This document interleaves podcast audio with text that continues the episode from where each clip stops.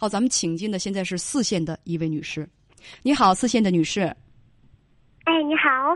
嗯，你好，欢迎你。啊，你好，叶文杰。嗯，下午好。下午好，请讲。啊，我有两个问题想咨询你一下。嗯，就是也是关于我和我老公的一些感情方面的问题吧。嗯。啊，我今年是三十岁，然后呢，我和我老公是二零一四年认识的，我们登记是七年，二零一五年登记的嘛。嗯，稍稍等一下，是你们登记已经七年了。嗯，对。你刚才说你三十岁，你丈夫多大年纪？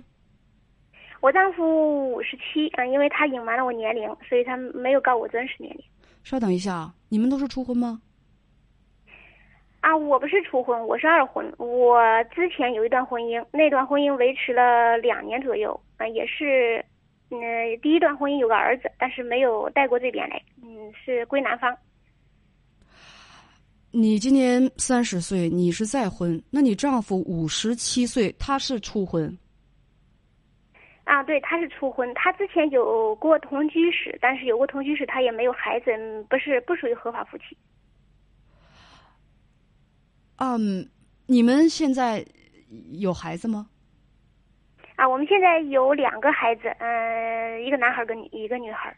他们分别是八岁和六岁。你之前那一段婚姻有几个孩子？啊，那段婚姻有一个。也就是你有三个孩子。啊，对，但是那段婚姻的孩子是在男方家了。我知道你没要，你我知道你没要，没要。嗯，啊，没要，因为我没有。你不用说你为什么没要，就咱们就不争论这个问题了啊！咱们现在就目光要聚焦到你现在的这两个孩子上啊，不，目光要聚焦到你跟你丈夫的这个关系上。你你知道，任何人听了之后，听了这个之后，这个年龄差可能都会表示一下惊讶，因为他比你大这么多。嗯。是你们怎么认识的？啊，我们是通过一个交友平台认识的，也是属于网网上认识的吧。呃，你说你们聊了不到三个月见了面，他来你的城市看你，嗯。啊，对他到我的，因为我是县级城市嘛，他到我县级城市去看我。当时他告诉你他多大年纪？当时他告告诉我比我大十岁，嗯，所以说啊，我也就相信了，我也没有详细看他的个人个人资料。你当时也没有看他的身份证？没有，嗯，实际上他比你他家人全全部都是跟他说的都是一样的嘛，所以我也就相信了。就是全家人联合起来骗你？啊，对。这可笑吗？这好严重的一个事情啊！他们全家人联合起来骗你，全家人应该包括他的爸爸妈妈，还有其他的亲戚。啊，他没有妈妈了，他光光有爸爸，光有爸爸，但是他有有这些哥哥妹妹这些的。他这些哥哥妹妹还有他爸爸联合起来骗你。嗯，对。一家骗子。哦，是可以那样说吧。什么叫可以那么说？他实际上比你大二十七岁，但是他网恋第一次来看你的时候，他告诉你说他只比你大十岁，他满了十七岁，呃，是长得很年轻吗？啊，因为他见我的时候吧，他穿着打扮也看不出他的真实年龄。人的真实年龄，说实话，再怎么样也会看出来一点吧。那当然，有的人确实长得是，可能是长得是比较的年轻，但也不至于说。他比你大二十七岁，我就觉得看不出来。你什么时候知道他的真实年龄的？啊，在我在我生下我儿子过了到我儿子两周岁左右的时候，有一次发生了一件事儿，然后呢，他才啊感觉瞒瞒不住了，他他才说啊，其实我是啊六六年的啊，所以他才说了实话。还在笑？不是，那那你们结婚登记的时候应该出示身份证啊。啊，出示身份证的时候，因为因为我是一个特殊群体嘛，我我眼睛视力不好，所以说呢，另外我也没文化，没有什么见识嘛，所以说他就我就比较好骗，属于那种弱势群体嘛。你是看不到的。啊，我眼睛视力反正不好。我不知道我说什么好，我，那，就你。你你没有办法，你是说因为眼睛不好才没有办法验证他的真实年龄？啊，对，因因为我我刚才也和编辑说了嘛，因为我我不是亲生的嘛，所以说我养父他也不，他也呃不怎么关心我，所以说呢，嗯，他他对他的年龄也没有跟，也没有也没有替我识别一下他的真实年龄。呃，你是在孩子二二，就是大儿子两周岁的时候，你才知道他真实的年龄。那，哦，对。你是，好吧？你知道他的真实年龄之后，你知道他骗了你，然后呢？骗了就骗了。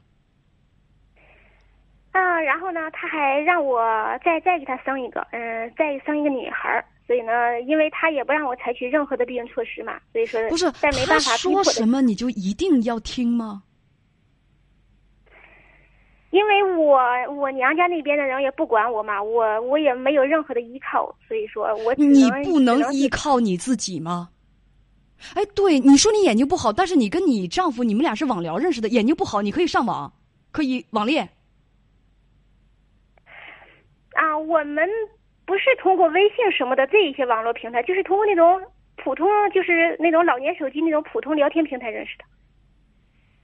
我在想，这个普通聊天平台是什么？反正是你是可以使用手机，可以使用网络的。他是盲人嘛？他啊，他眼睛视力也不好。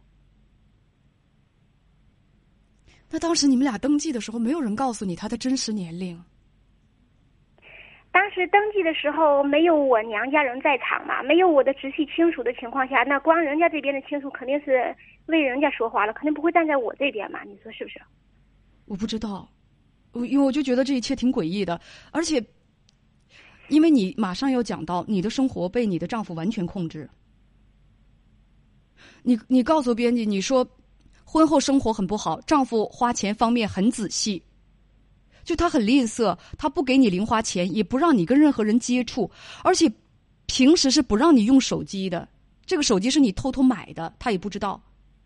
那这么一听，你看你现在还在偷偷的给我打电话，按照你丈夫的那个、那个、那个做法，他应该是不会让你给情感主持人打电话的。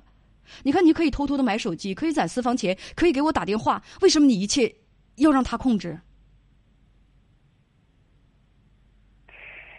啊，因为我现在，嗯，因为我现在在他家确确实是失去人身自由的，所以，只只要是他，只要我不管买多少手机啊，只要是被他发现，他想尽一切办法要。你是说你失去人身自由，他囚禁你？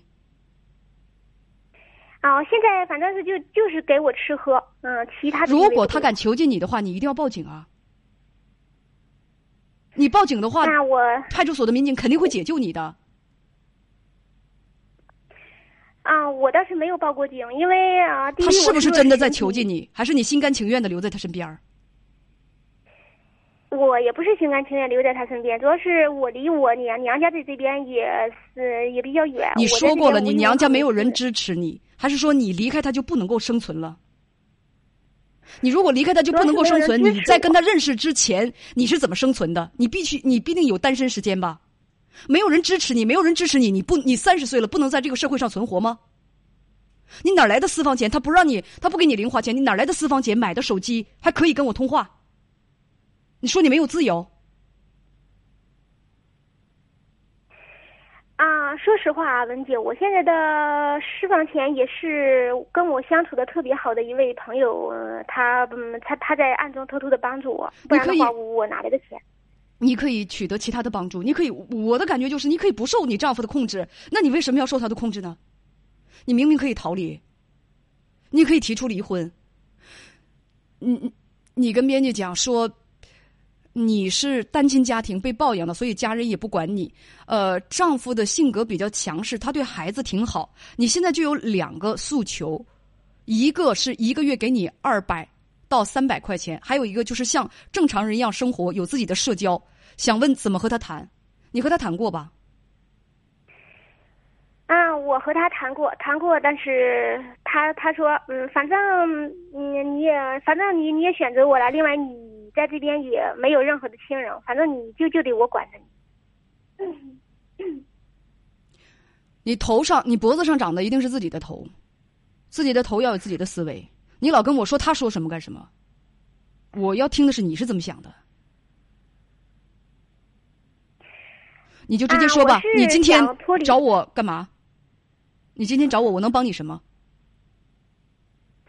啊，反正我是想脱离这样的生活嘛，因为就从不用说因为什么你如果想脱离这样的生活，其实你是能够得到帮助的。其实你如果真的你丈夫虐待你，或者他囚禁你，对你进行家暴的话，你完全可以打幺幺零求助妇联、求助残联，你都可以得到帮助。所以你求助于我，你希望我能做什么？你如果不想和他在一起生活了，你可以向人民法院提起诉讼。所以你想做什么？啊，主要是我们这边离法院还比较远，另外我这不是理由我刚才不是说了吗？我眼睛视力不太好嘛，我这也不是理由也不方便。你看，你还可以交朋友，朋友还可以借你钱买手机，怎么就不能有人帮你呢？你说的那个朋友，我想他应该会帮你吧？应该一定关系很亲近，否则会借你借你钱买手机，还是给你的钱买手机？你没有朋友吗？没有人帮你吗？你不是说你有朋友吗？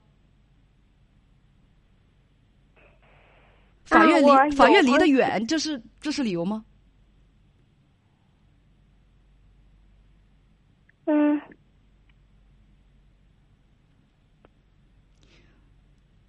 你说希望他每个月给你零花钱，你年纪轻轻刚刚三十岁，你完全不工作吗？啊，我从来没工没工作过，因为我呃比比较来说是我，反正我第一我没文化，另外来说，啊、我眼睛视力也不好，所以我也没合适我的工作。据我所知，你是你只说你视力不好。据我所知，很多全盲的残疾人朋友，他们都在工作岗位上奋斗着。你年轻力壮的，怎么就不行呢？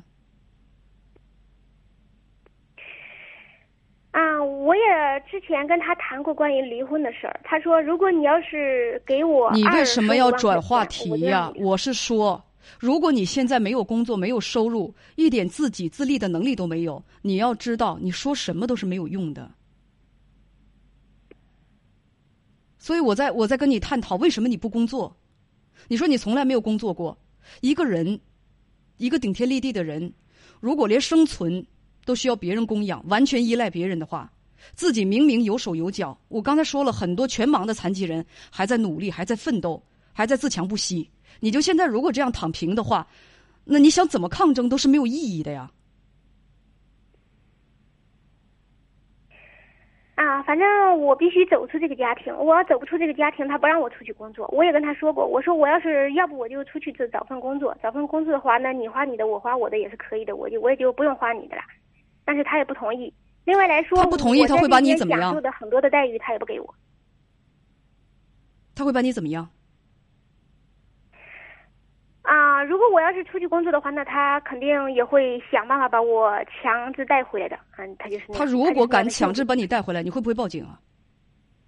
如果遭受虐待了，刚才我说你可以向，你可以向残联、向那个妇联、向派出所都可以求助，对吗？你试过吗？啊，我没试过，但是我要是如果报了警的情况下，那他还那他肯定还知道我还偷着在用手机，这样的话，我这你的意思是说，连派出所的民警都会拿他没有办法？啊，我倒是真就没试过。那我劝你就去试试吧。你如果自想想自己解决问题的话，自己没有任何经济能力，只想依赖着别人，你这一步永远是前进不了的。你永远都会在别人的控制当中。如果连饭都得别人喂到自己的嘴里，你有什么资格去要求独立？再见。嗯，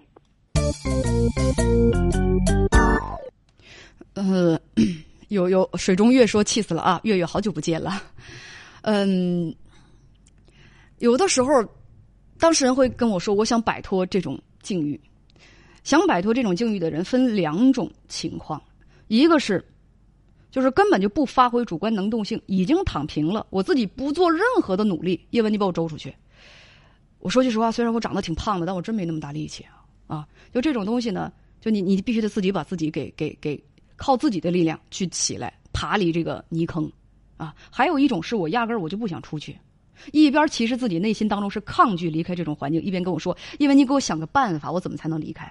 那你自己内心当中都没有这种抗争意识，我我跟你想什么办法？我想什么办法都没有用。另外就是，如果自己都不要强的话，说句实话，还想就是自己连自己吃口饭的能力都没有的话，还要求权利，你是不是先得把生存权解决了呀？啊，小姐姐，唉，所以啊，我希望大家，我们所有的朋友，无论是男同胞还是女同胞，永远不要忘记一点，是吧？自助者天助，自助者天助。